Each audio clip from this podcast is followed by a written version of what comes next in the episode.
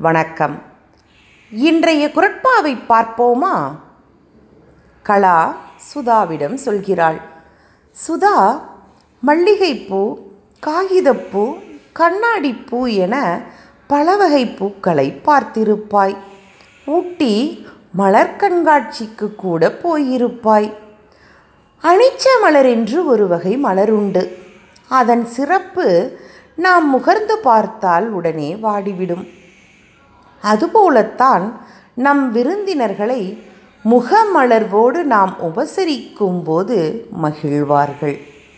சிறிது முகம் மாறினாலும் நாம் ஏதும் கூறாத நிலையிலேயே முகம் வாடி நிற்பர். இதை வள்ளுவர் எப்படி சொல்கிறார் பாருங்கள்.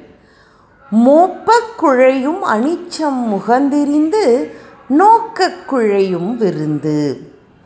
மோப்பக் குழையும் அனிச்சம் முகந்திரிந்து நோக்கக் குழையும் விருந்து. நன்றி.